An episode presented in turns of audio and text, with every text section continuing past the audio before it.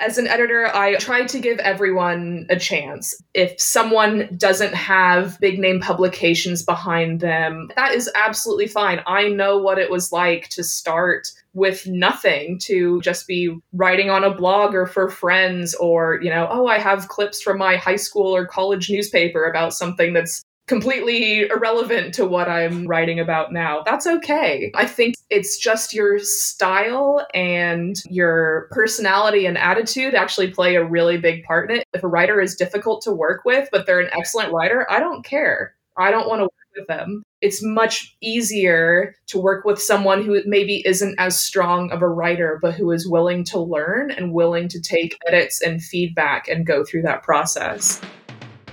Welcome to the Travel Media Lab podcast. I'm your host, Yulia Denisyuk, an award winning travel photographer and writer, entrepreneur, community builder, and a firm believer that every one of us can go after the stories we've always wanted to tell with the right support, encouragement, and structure. I'm on a mission to help women storytellers everywhere break into and thrive in the travel media space if you're ready to ditch your fears to the side, grow your knowledge and confidence, and publish your travel stories, you're in the right place. Let's go.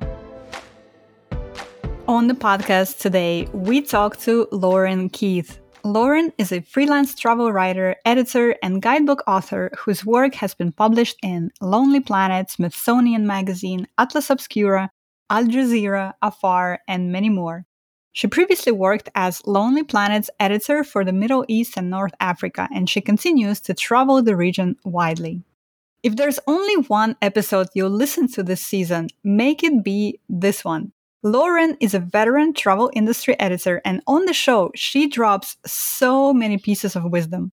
From working in house at Lonely Planet to going freelance and not looking back, Lauren has crafted a career for herself that has her never coming back to the office, and I can relate to that feeling so much.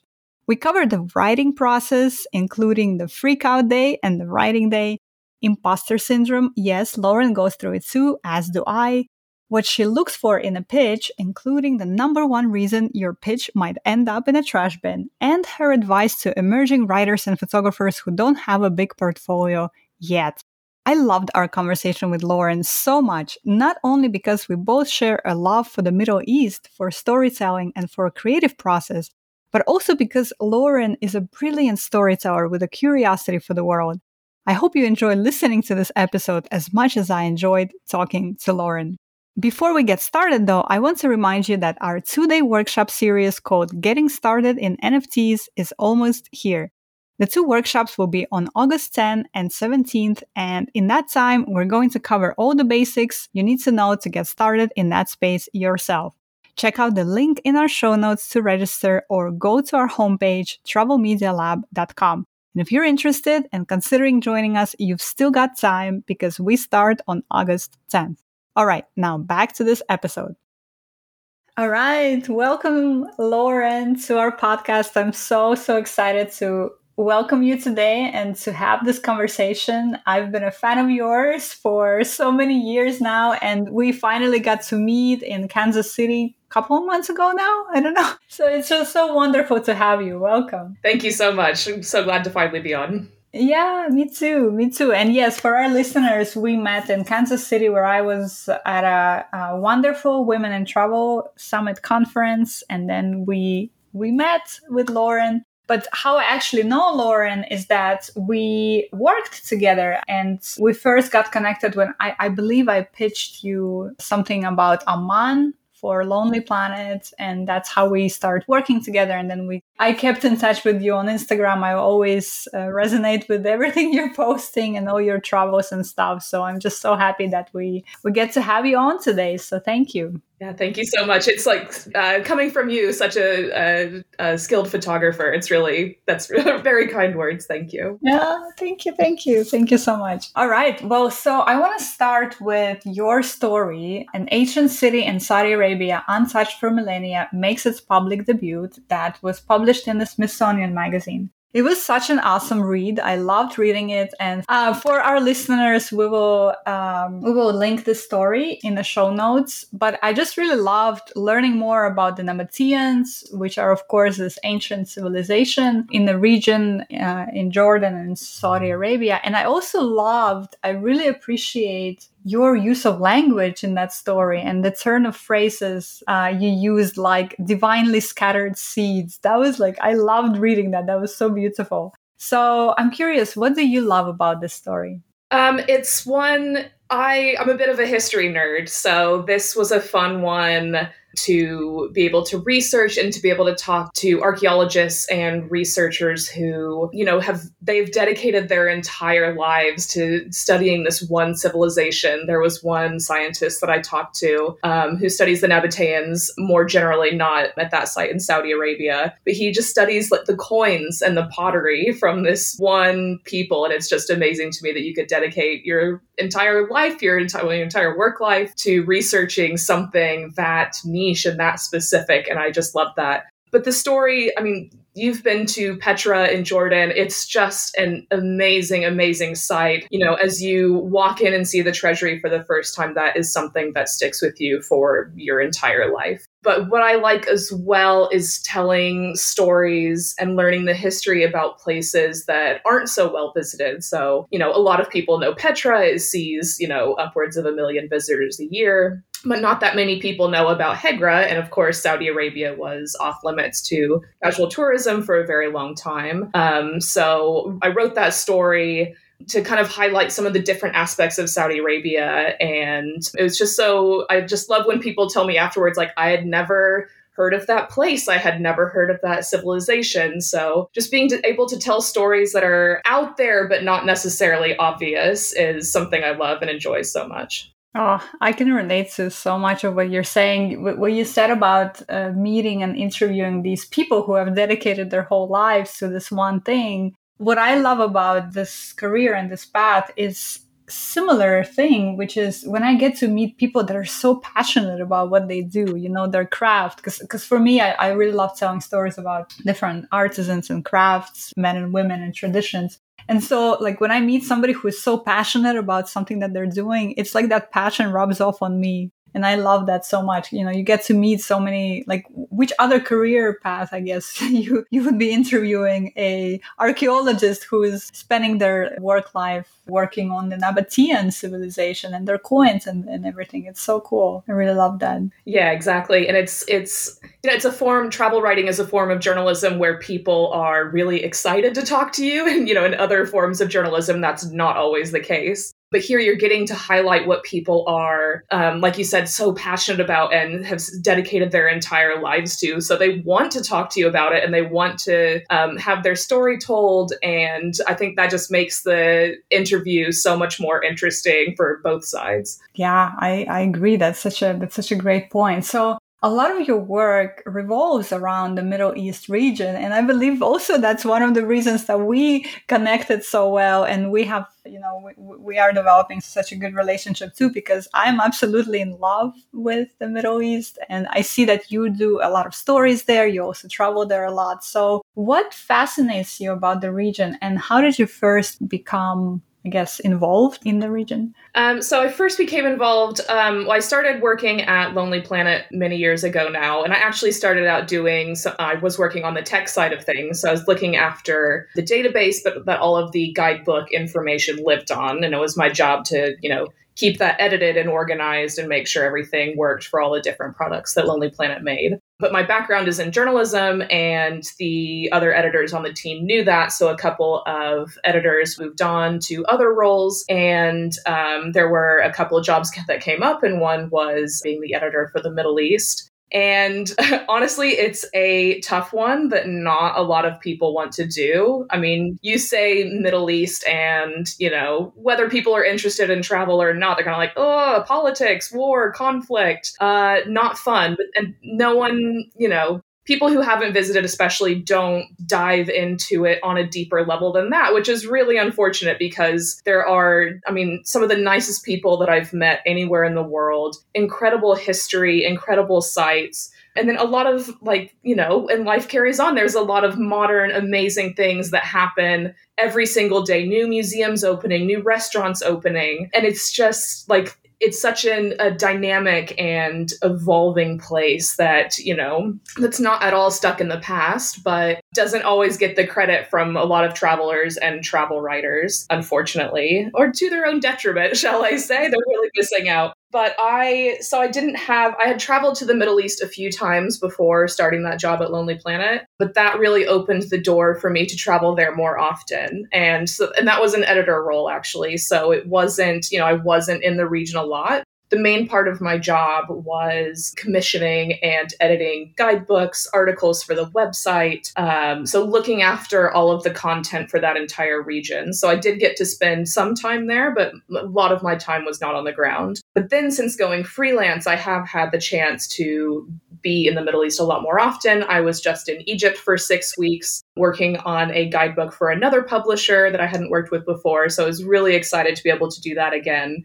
And it's all, always a bit precarious in guidebook world. I honestly, after the pandemic, never thought I would be working on a guidebook again because I didn't think they would exist. So it was really, I was really happy to be back in the Middle East and back doing that again. Oh my God. I love what you said about the Middle East and the unfortunate misconceptions and stereotypes that is plagued with i dedicated a whole part of what i do to that right with with my nomad and jules company and bringing people to the middle east because yeah it's just so unfortunate that like you said people don't spend the time to dig deeper and to uncover how beautiful and amazing that region is and how incredibly like you said how happening it is how many incredible things are like every time I go to Amman, I meet people, you know, entrepreneurs, artists, like, and they're all at the forefront of pushing their art forward, pushing their community forward, pushing business forward. And it's so exciting. And I, I don't get that at all from a lot of the stories or coverage coming out of the region. And it's so unfortunate. I, I couldn't agree more with you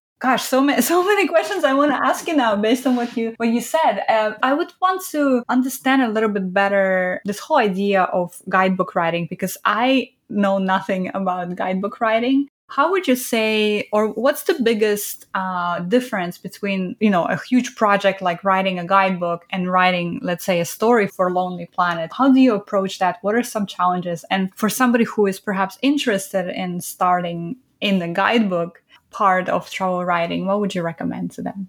Uh, yeah, guidebook writing is a lot different than writing for, you know, writing for a website or for a magazine. It is a massive project and a massive undertaking. It depends a lot on the editor and um, how well you know them and how well you know the guidebook series in general and how much of the book you decide to take on. Some people write an entire book by themselves, um, which is a lot, a lot, a lot of work for this Egypt book that I was just working on, I was one of three writers. And it's just a huge undertaking. Updating guidebooks for Lonely Planet, I think things have changed now. But in the past, it meant that you had to go, as a writer, you had to go physically go to every single place that was listed in the previous edition of the guidebook as well as find, you know, the coolest new openings, anything that had happened and opened since the previous update. So it's like, it's just a huge undertaking. You know, you're going, you're in a city and you're going to,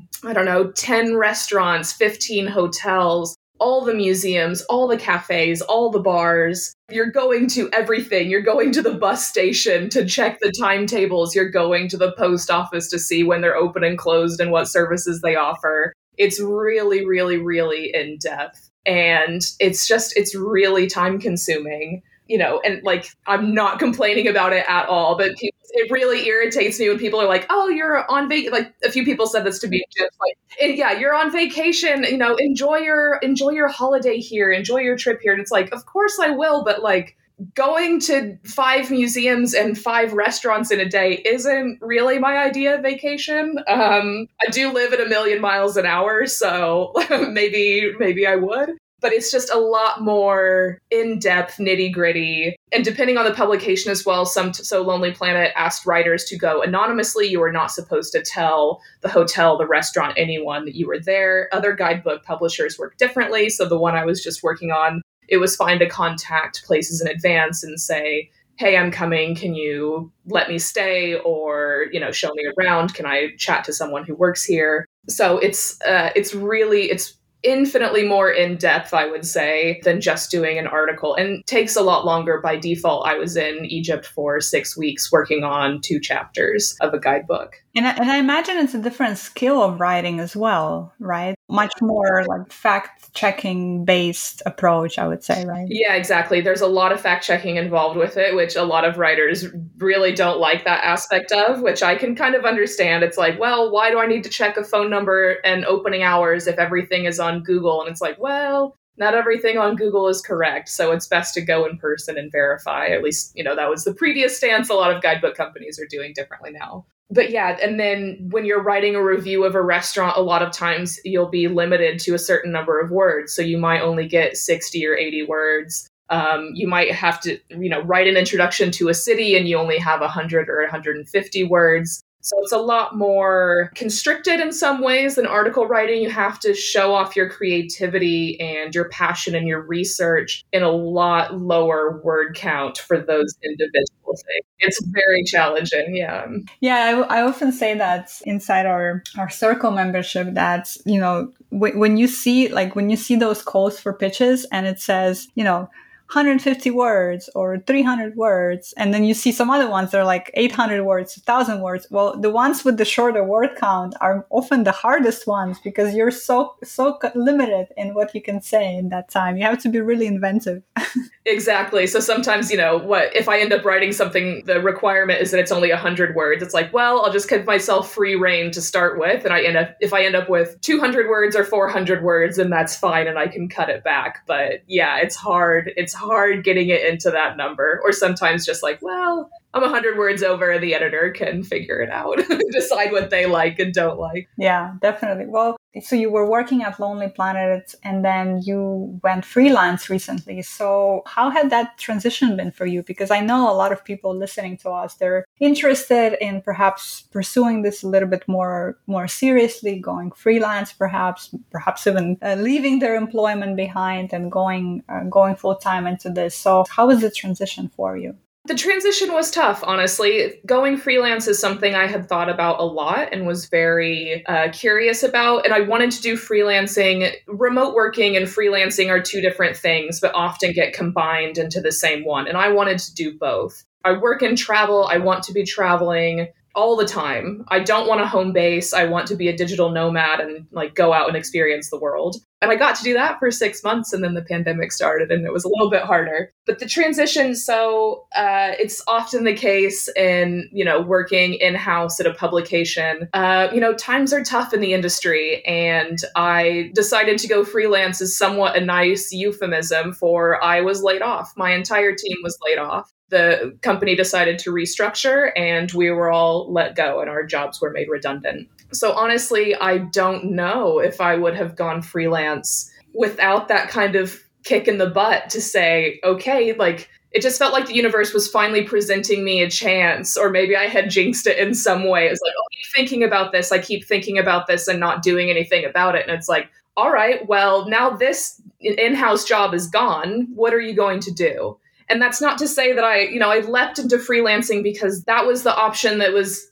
on the table for me at the time. I had some contacts, but not a whole lot. A few people have said to me, like, um, when you know, first dipping my toe into freelance world worlds, like, "Oh, you'll be fine. You, you know, you know, like, you know, so many people from your job at Lonely Planet." And it's like, I don't know other editors. I know a lot of writers because that's who I had worked with before. But being an editor, I don't know any other editors so the transition was tough. It was slow going to start. Um, really relied on having a network and making connections with people who I had met through my work in house at Lonely Planet. But in a perverse sort of way, one of the best things was that I was laid off with a group of 20 of my closest friends. All of the other editors, you know, were in the same position as me. So we could bounce ideas off each other, you know, work on pitches together, work on job applications together. And I really don't know what that transition would have been like without them. It would have been so much harder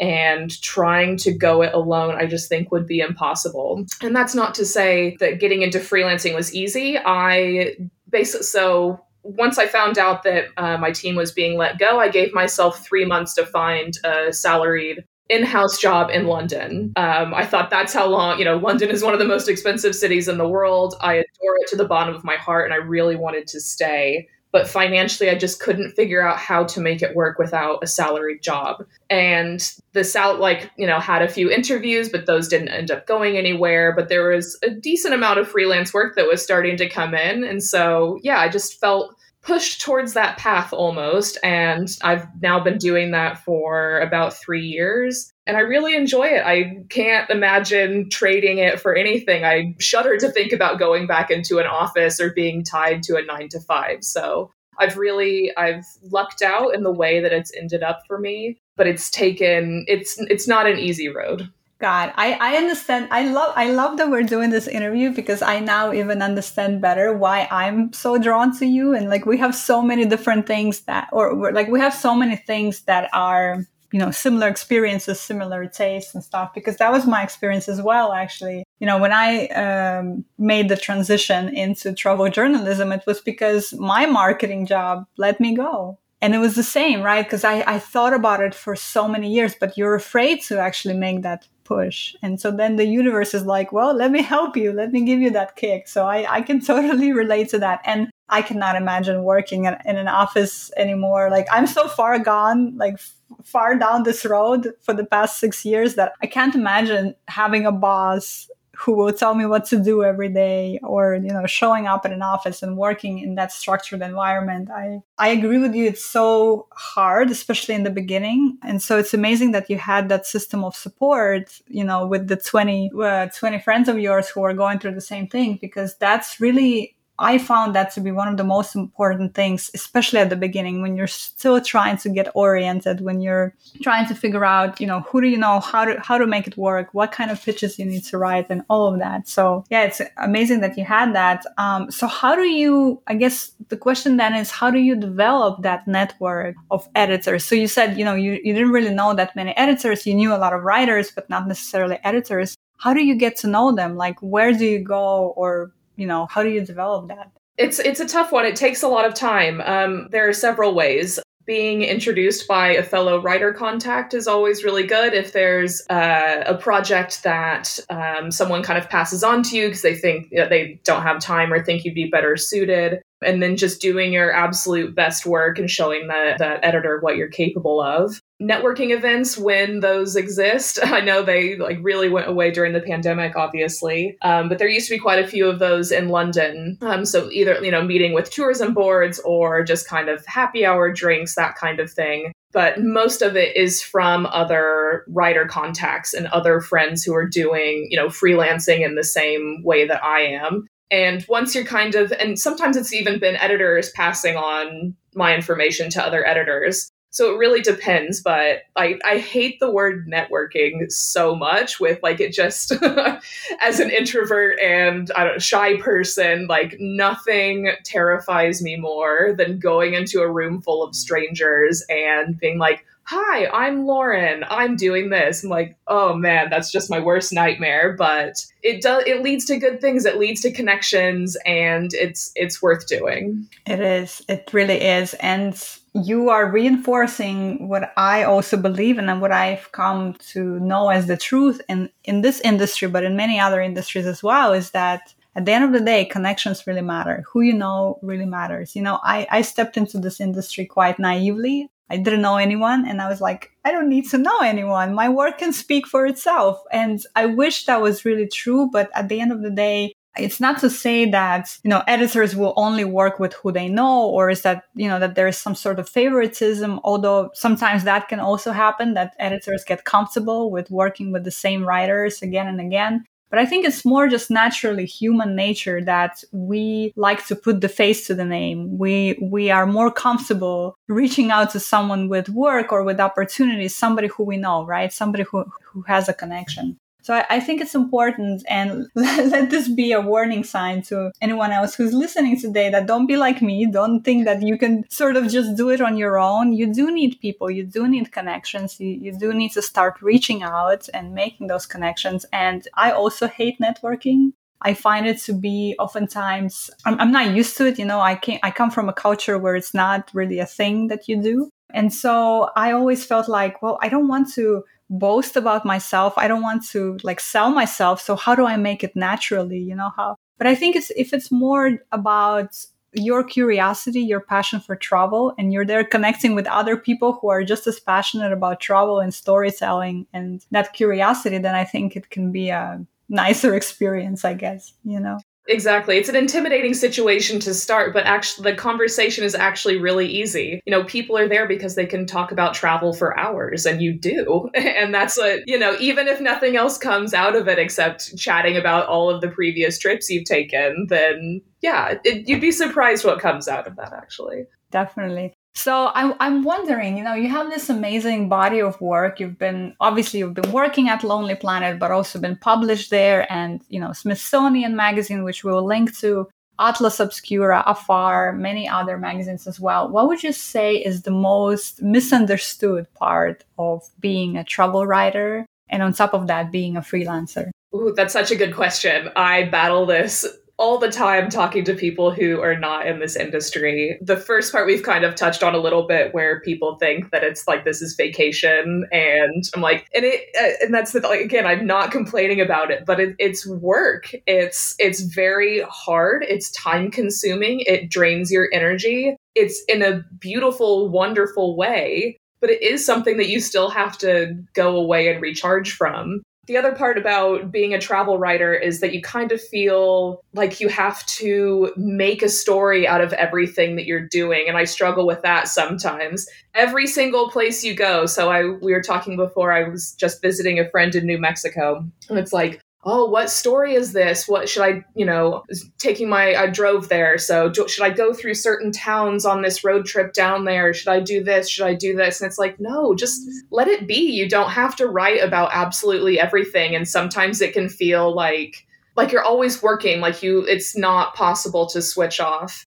and again like it's such a privilege to say something like that uh, which i appreciate but you know this is this is the industry and this is what it's like uh, freelancing is a very curious one i find that a lot of people still don't know fully what that means I'm not, my parents basically don't think I have a job or that I do any work, which I guess is true in a way. I mean, I, but I am my own business. I am my own company. I have too much work. I've had way too much work for at least six months now. Um, but, you know, they just see me sitting at their kitchen table staring at a computer and they're just like, why aren't you doing something today? Or I'm like, oh, I'm going to a coffee shop. And I'm like, I'm doing work there. I'm not just going to sit there. Um, but yeah, I don't think freelancing is really understood that well. And people kind of assume you're just not working even though i mean you know across so many industries all it is a lot of it is looking at a computer screen. And yet when i but you do it at the office you know so that counts. Exactly yeah. If you're doing that at home then it's not a job.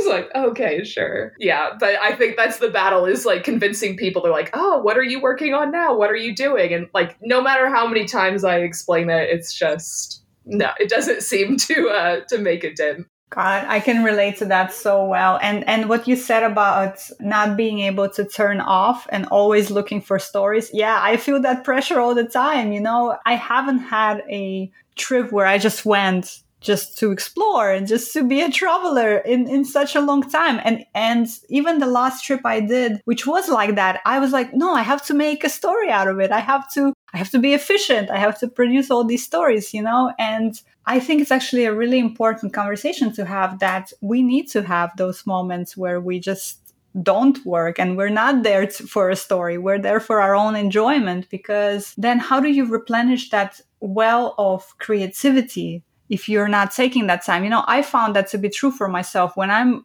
traveling all the time where I'm traveling on assignment and, and doing all these things, after a while, I'm so burnt out. No new ideas are coming to me. It becomes so hard to be writing those stories. And I just feel like I need that time to replenish myself. Uh, so it's so important not to get into that hole, really. Yeah, absolutely. I kind of I after this Egypt project, uh, slightly different, but it was just such a big project. I was in Egypt for 6 weeks and then probably back and writing nonstop for 6 weeks, 12 hours a day, 7 days a week because like those were the deadlines and I had to, you know, it was a book that hasn't been published since 2009, so it was a little bit like writing it from scratch. And I've I've struggled with the work life balance part of it for sure. Um, you know, having a salaried job, I think, or an in house job, made that a little bit easier. So it's always, you know, something to remind myself of as well and something that you kind of you get so far down that line like you were saying that you're like you know get burnt out or you know I it's time to recharge and it's just about learning yourself and um, knowing when that point is coming and ideally being able to see it a little bit further in advance instead of arriving and being like oh no this is it. I am done. I am so burnt out. But it takes it takes time and it takes learning yourself and what your limits are and what you can handle. Yeah and, and i think the other really practical consideration of that is that when we're not working we're not earning right? So that's the pressure that you and you know i I, I'm really bad at this, especially lately. You know, so many projects that are that I'm working on that I haven't taken weekends off in a while, in, in several months at least. I've been working through the weekends, and literally yesterday I was like, Yulia, I think you need to take this afternoon off because yeah, you're you're reaching that point where you're gonna be burned out pretty quickly, you know. But that's the I think that's the rub really as a freelancer, as someone who works for yourself and you don't have that salary, is that we have this pressure that if we're not working, we're not earning, you know. So figuring but then on the flip side, figuring out well what can you do so that when you're not working, you're still earning. You know, that's a whole other conversation. And we'll touch on it in the podcast in the upcoming episodes as well. But I'm curious to get your thoughts on that. Yeah, exactly. It's, it's such an interesting one with freelancing. You know, the saying is always that it's feast or famine. There's always too much work or not enough slash zero work. And I've been lucky enough for these last few months that it's been a feast. But then that makes it that is you know it's still it's still hard on that side of things because it's like okay i don't know when these jobs will end. They could end tomorrow and then that's it. So i'm going to spend as much time as i can working on them right now. And then if they're like okay this project is done in 2 weeks then it's like okay i've gotten as much experience and uh, money out of this as i could and that's it and on to finding new things. But then it's like ah, well, this hasn't ended yet. And, you know, then other stuff is coming in. And it's just, it's all a, you know,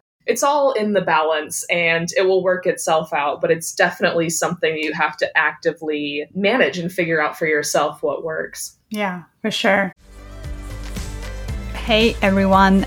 I'm interrupting myself for a quick second to share with you that I've created a resource just for you if you want to publish your travel stories but don't know where to start, you'll love this resource. In it, I've included 10 steps you should start taking right now if you want to see your travel stories on the pages of your favorite travel magazines. Be sure to go to travelmedialab.com slash start to grab this free guide. That's travelmedialab.com slash start. All right, now back to this episode. Well, I'm curious then, you know, sounds like we're both very, very much on the same page when it comes to, you know, we love travel and we're passionate about doing this work remotely and not coming back to the office. How did you first uh, became a travel writer? How did you know that this is what you wanted to do? Was it like from the beginning you're like I'm going to be a travel writer when I grow up or how did that happen for you? Not at all. It was a it was a long and strange road. I'm from the middle of the US, you know, a very standard generic place. Um, that not a lot of people visit and growing up we my family didn't really travel people. I didn't know anyone who traveled really besides people who went to Disney World every year. And so that just wasn't really part of it. But I almost think that that had an advantage in a way because not an advantage necessarily, but kind of like put me on that as like, okay, I haven't been anywhere, but I know there's a big world out there. So, like, let's go do it. And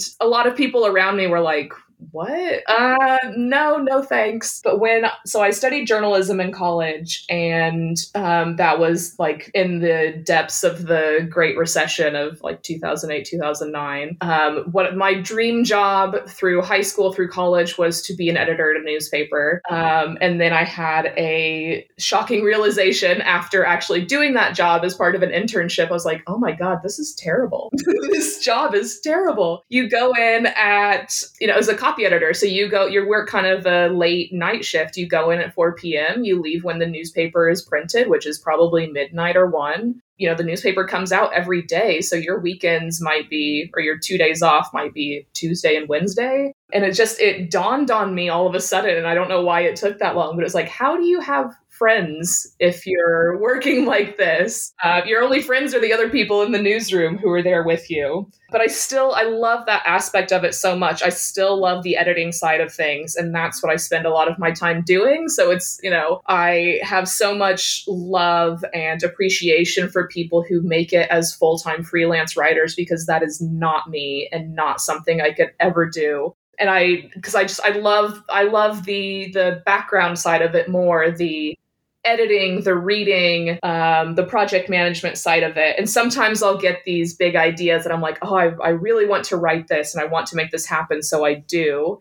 But the process of writing actually gives me a lot of anxiety. And I don't, and it always just, it feels like, I don't know, kind of pulling my heart out and, and putting it down on a page, which I know is so dramatic. And, you know, some of the stuff I write is like, you know, just top 10 lists and things like that. But I'm like, but, you know, who knows? Maybe this is going to win the Pulitzer Prize. Like, no, I don't, I don't think it is. But like, that's, you know, I always want to put as much of myself in something as I can. So it's a very writing for me is a very emotional and energy intensive process and i can't do it very often um, and i just haven't been trained in that way so that's why i um, prefer and not even prefer exactly, but glad to have uh, as, you know, the, the vast majority of my work and my time is actually spent editing instead of writing. I love that you're putting that fine point on this because, you know, we, we, we talk with a lot of writers and photographers on the podcast and we have we have had interviews with editors as well but i just really love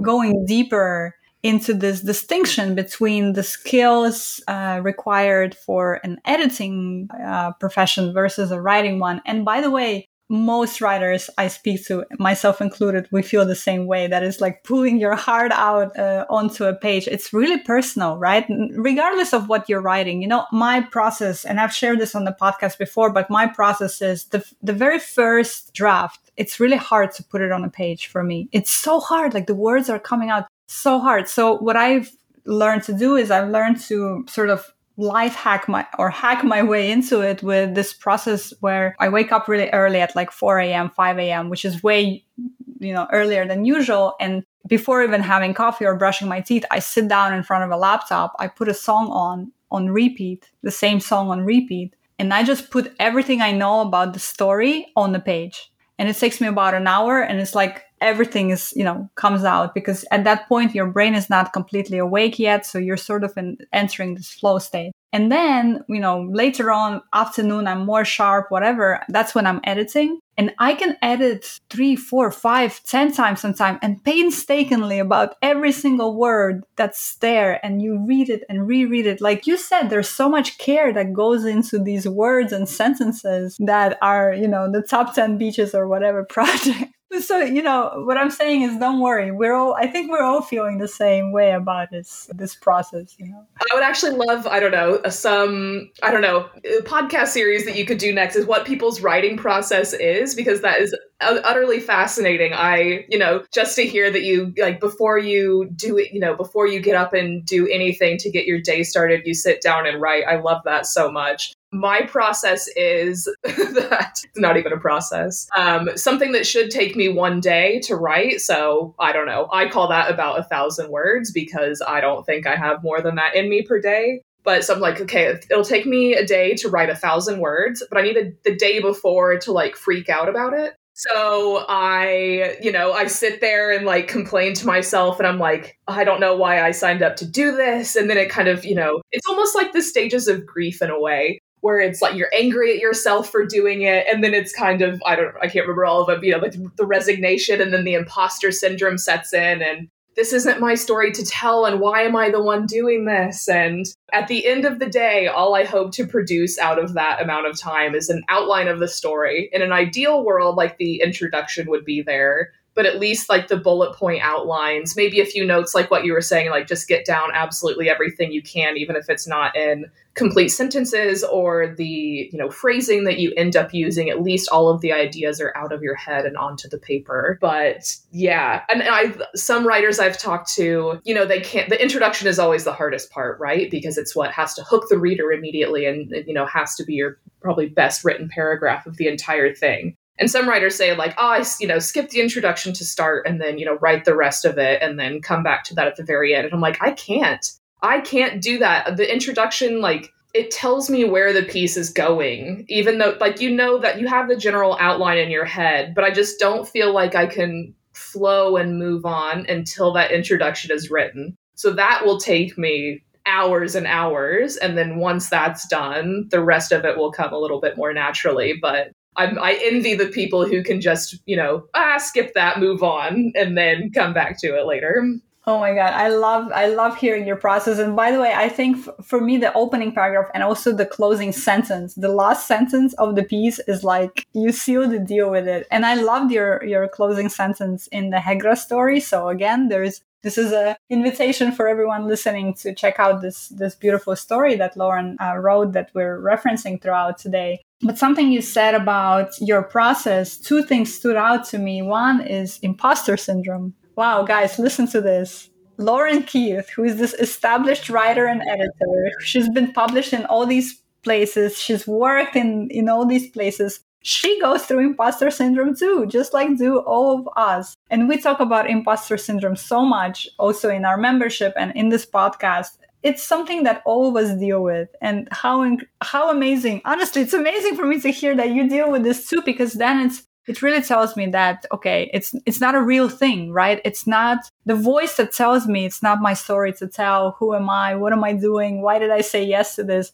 it's not a real voice because that voice is not just mine. That voice shows up in every head that's trying to do something amazing, right? And how beautiful it is to realize that. Exactly. And it's so true. And, um, you know, I, I haven't come to a full strategy as to what really works to kind of even make that voice a little bit quieter sometimes. But I really like the, you know, when I start to ask myself those questions of, you know, why are you doing this? Why are you, you know, why are you the person? Who are you? You're writing about Saudi Arabia and you're from Kansas, like you're from nowhere. Who are you? But it's just like, you know, this is my passion and this is what this is a story that hasn't been told yet. And, you know, we all as writers have our own different types of audiences. And so if I'm, you know, if only 50 people read this story, then maybe I've convinced one person out of those 50 to travel to Saudi Arabia or to learn about the Nabateans or to awaken something in them that they're more interested in. And I think that's what it all boils down to at the end of the day is that like this is my passion and this is what I get to do and I there's nothing wrong with me telling this story and I'm sure you've had it as well. It's it can be challenging in certain places in the world in the Middle East and there are story ideas that I've had or heard of and have backed away from because I'm just like, I don't, I love this story idea and I just don't think it's my story to tell. I would love to, but I think an Arab journalist or an Arab woman journalist should be the one telling that instead of me. Yeah. And this is such a fine balance to walk or like fine line to walk that, that, that, nuance of knowing where it is your story and it's really just your imposter syndrome telling you it's not and where it's really not your story to tell, right? There is nuance in that. And, and I think that also with experience, you get better at figuring out which of the two you're looking at here, right? Uh, but I agree. I, I go through that process all the time too. Like, is this my story? Or not. But I love how you brought it back to your passion, right? You're writing about something you're passionate about. And, and the way I put it always is what gives you the mandate to do this job? well, this is the answer. This is one of the answers. It's my passion about the Nabateans. It's my passion about archaeology or history. It's the story that hasn't been told yet, right? So I just really love that uh, insight. And for our listeners also to, to take note of that, that when you are struggling and when you're, you know, when you're hearing those voices again, try to bring it back to that question, right? This is my passion that I'm writing about. So that's why it's so important to always bring it back to that. Oh, actually, and, and the last thing that I just wanted to tease out from what, what you said is that the importance of knowing yourself and your process. So if you know that you have a story of thousand words that's due next Friday, you know that you need two days one of them will be the freak out day and the outline day, and the other one will be the day to write. And how important is to know that, to have that knowledge, because now you can manage that, right? And hopefully that also helps us be a little bit more easeful next time we're writing another story, because now you know this is my process, this is what I go through. So I, I always say that it's really important that you know how it is that your process works, because then you can manage it and you can prepare for that and, and hopefully plan for that better.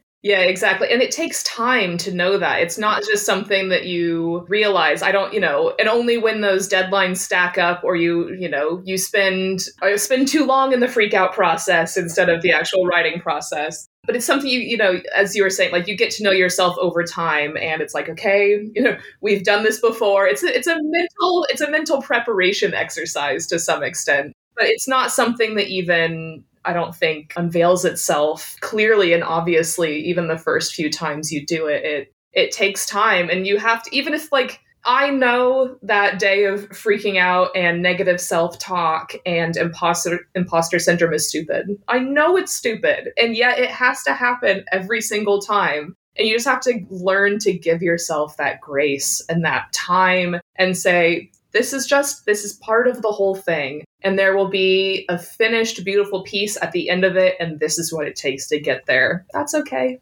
Oh, I love that. I love that so much. I love that so much. That's so true. You know what I've noticed? I've noticed that since I started doing work on becoming better at understanding what imposter syndrome is, how it affects me, but also understanding my skills better and looking at my experiences, looking at my accomplishments, acknowledging them, celebrating them, because we also don't do that enough, I believe. My imposter syndrome episodes are happening less frequently now. They're still there for sure. And, and I think, like you said, they're always going to be there to some extent, but they're not as, let's say, debilitating as they used to be. I recover from them quicker now too. And I recognize and I say, oh yeah, that's my imposter syndrome speaking. You know, let, let it wash over you, but let's keep going anyway. And let's keep doing scarier and scarier things, which is so exciting also, you know? Exactly. And getting over it is getting over imposter syndrome is a skill in and of itself. And it's something that takes practice and effort. And it's extremely it's an uncomfortable place to be and you know no one wants to be there in the depths of it but as you were saying the as you keep doing it and putting yourself in those situations the time that it takes to get through it decreases maybe not ever to zero but it does get smaller yeah. Oh, I love that. Um, let's shift gears a little bit. And I'm also looking at the time and I'm like, how is it that we're all, almost an hour in? Like, what? I still haven't asked you so many questions I wanted to ask you. Um, I wanted to ask you more, a, little bit more about. So, in this career, in your path, you've had to look at a lot of pitches, I imagine, because you were a commissioning editor at Lonely Planet, and even as I understand it, you know, with your freelancing projects now, you're commissioning pitches and stories too. And I know this is a very broad question because it will depend on you know what exactly you're looking for, what kind of projects, but in broad terms, what do you look for in a pitch? Uh, first and foremost, that they've that the person has followed the instructions that I set out in the call for pitches. Um, so if I've asked for two clips or uh, a whole whole portfolio, or you know, an introduction to the, you know a little bit about themselves and their experience in this place, you'd be really shocked at how many people don't actually follow those basic instructions. So I used to be very nice and kind of wrote back and said, ah, this isn't quite what I was looking for. Try again. And now I've gotten a little bit more cutthroat after years of doing this. Just like, nah, straight to the trash. not not dealing with this. Hey, sorry, can we pause here for a second? Because this is really important, you guys. What we just heard from Lauren. And I talk about this all the time too. If your pitch doesn't quickly get to the point of what it needs to do, it's going to go to the trash. And, and this is just the reality. And not because Lauren is some sort of a bad person, but because Lauren has a lot of things to do. She has a lot on her plate and she, she gets so many pitches come in, I imagine, on a regular basis. And so I talk about this all the time too look at the guidelines, like the pitching guidelines, look at the instructions in the call for pitches. It's really important to follow that. And I agree with you, many people don't. So that's really important. yeah, definitely. And the, the shorter the pitch, the better. And some editors might disagree with that. And obviously, it will depend on the publication as well. But if you can't sum up the idea for your story in a couple of sentences, then you're probably not quite there yet with what the story needs to be. So, as long, you know, I wouldn't say a specific word count exactly, but maybe 150 or 200 words. If you've met all of the things that the editor has asked for in their call for pitches and been able to sum up your story in a few sentences, that should do it. You don't need to go into super elaborate details. You might not even need to call out the specific things or places that you're going to highlight within the story, but just say, here here is my idea. And then if the editor does want more information and they're intrigued by those few sentences, then they'll ask for more and that's fine and you can provide it at that point. But yeah, do field a lot of pitches. It's I, as an editor, I I try to give everyone a chance. If they, you know, if someone doesn't have big name publications behind them, I'm at like that is absolutely fine. I know what it was like to start with nothing to you know just be writing on a blog or for friends or you know oh i have clips from my high school or college newspaper about something that's completely irrelevant to what i'm you know writing about now that's okay um, i think it, it's it's just your style and your personality and attitude actually play a really big part in it. If someone is difficult, if a writer is difficult to work with, but they're an excellent writer, I don't care. I don't want to work with them. It's much easier to work with someone who maybe isn't as strong of a writer, but who is willing to learn and willing to take edits and feedback and go through that process. But yeah, I wish more editors would do that to just, you know, to give people a chance. On the other hand, I have been burned a million times over through various, you know, just many, many, many rounds of edits, or even writers who have written for bigger publications and have some, you know, strong clips behind them, you realize that there is actually a lot of editing that went into that, and maybe the original submission wasn't quite as strong. So it's it's a again, it's another skill that you learn over time and through fielding and working with pitches and writers, and you learn to look out for certain things but yeah, I I do my best to give a lot of people a chance to give them that foot in the door because everyone needs that.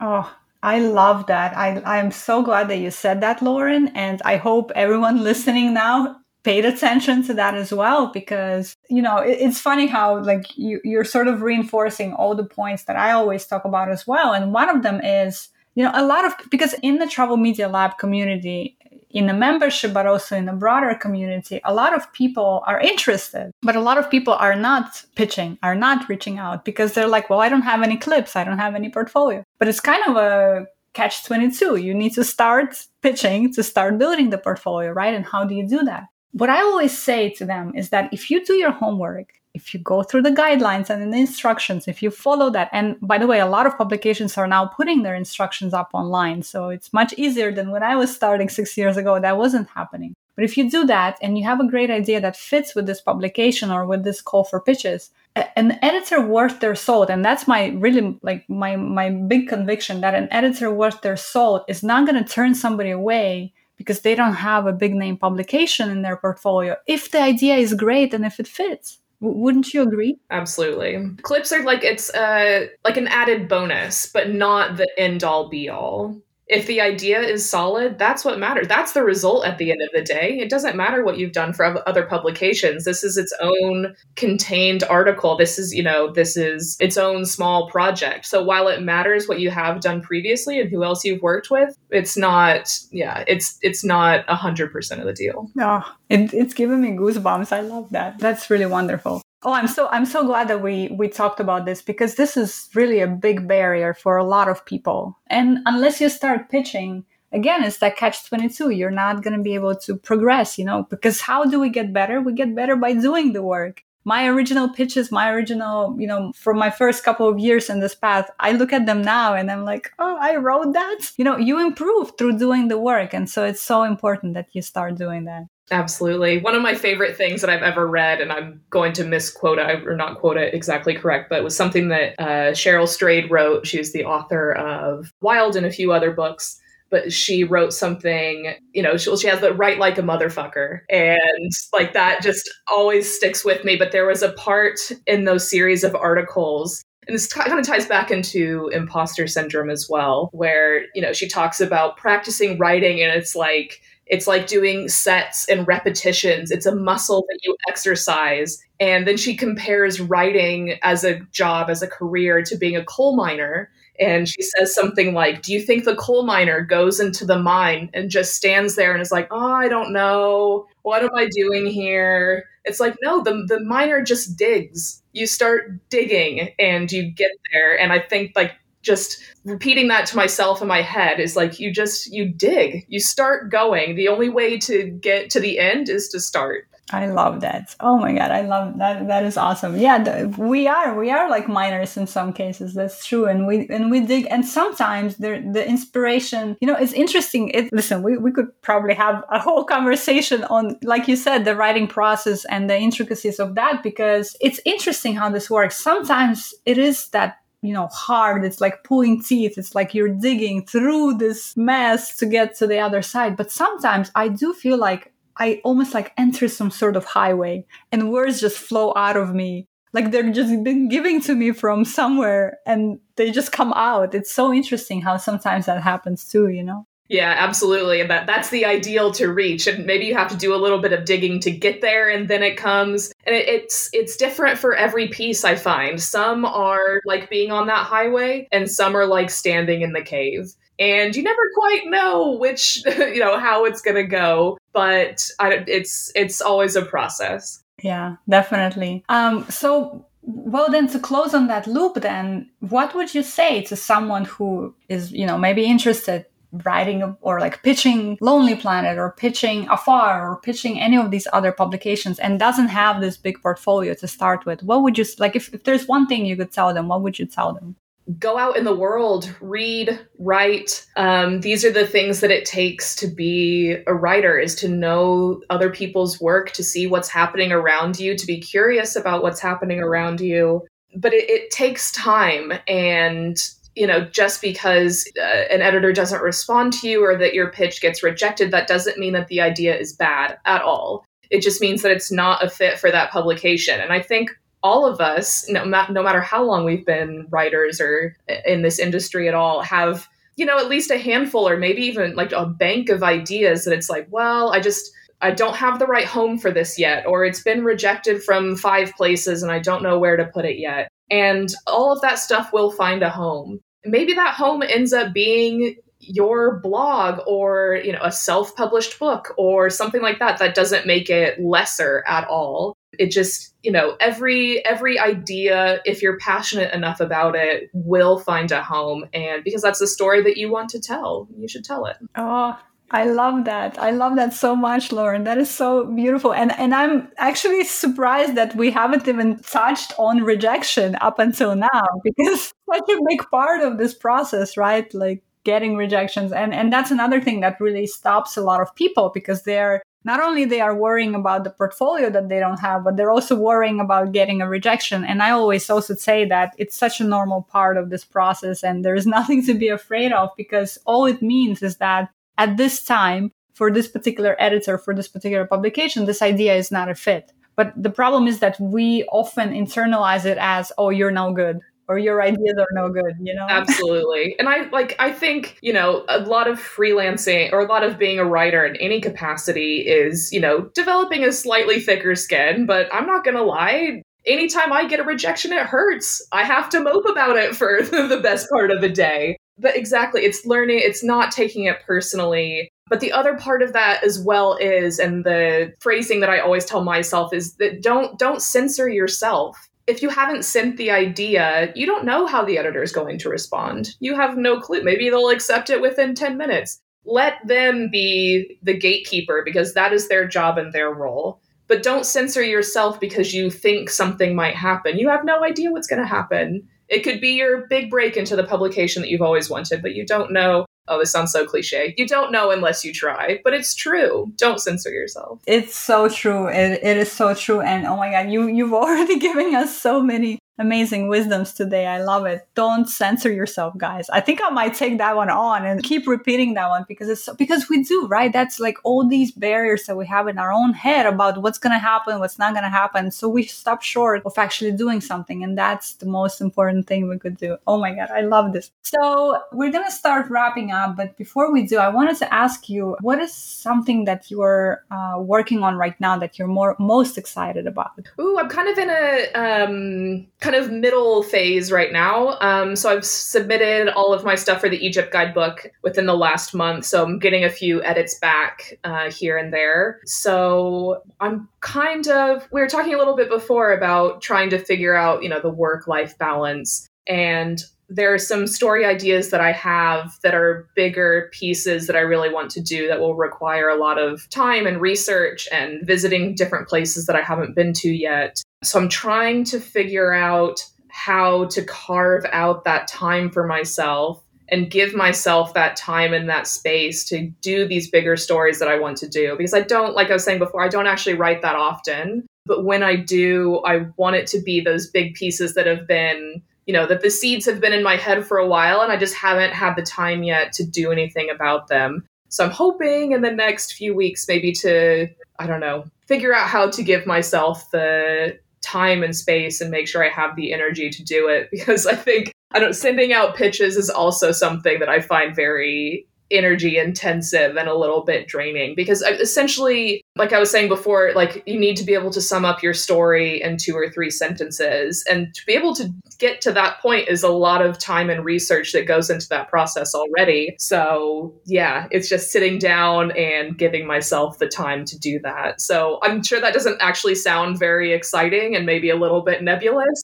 but um, that's something that i've struggled with is that balance. And so i really want to figure out how i can spend more time working on those passion projects of mine and kind of put the regular steady work, as steady as it is at the moment anyway, a little bit to the side and decrease that while giving myself more time to spend writing. I recognize that that struggle and that process very well. So I, I appreciate that. And, and no, I, I, I can relate to that. So how can people find you? Or if they want to stay connected with you, stay connected with your projects, what you have going on, your travels? Probably the best way is on Instagram. Uh, my username is no place like underscore it. I'm usually posting what I'm up to on there. I don't use too many other social media platforms, but I've gotten quite a few messages from random people, especially when I was in Egypt. You know, really enjoying the photos and really liking those. So yeah, come say hi.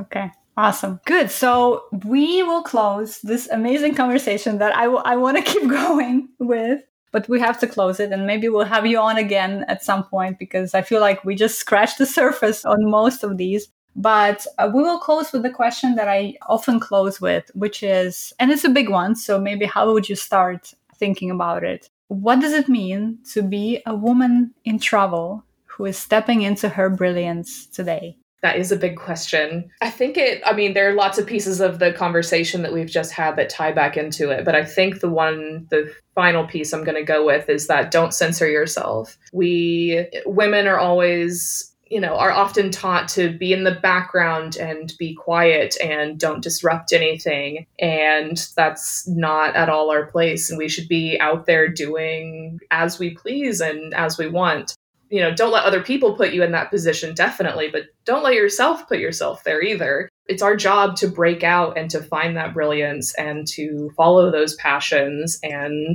we have the ability to do it. And don't tell yourself no if that's what you want to do. Lauren, that is a beautiful way to end our conversation today. Thank you so much for coming. I enjoyed it immensely. So did I. You're so welcome. Thank you so much for listening today. I hope you enjoyed the conversation we had with Lauren. And if so, I want to ask you to please take a minute to support our show. You can do that very simply right now by leaving us a rating or review on the Apple Podcast app or by sharing this episode with your friends, loved ones, posting about it on social media. It really helps us to get discovered by more listeners that would find our show helpful, and it means so much to me. I read every single review we get and I take them very seriously because I want to create a great show for all of you. So if you've been inspired by something you heard today in our conversation with Lauren or in any other episodes of our show, please take just a minute right now to support it by leaving us your rating or review. That is one of the best ways you can help us out. And I want to remind you that our two day workshop series called Getting Started in NFTs is almost here. The two workshops will be on August 10th and 17th, and in that time, we're going to cover all the basics you need to know to get started in that space yourself. Check out the link in our show notes or go to our homepage, travelmedialab.com. And if you're considering joining us, you still got time because we start on August 10th. Thanks again for listening, and I'll see you next week.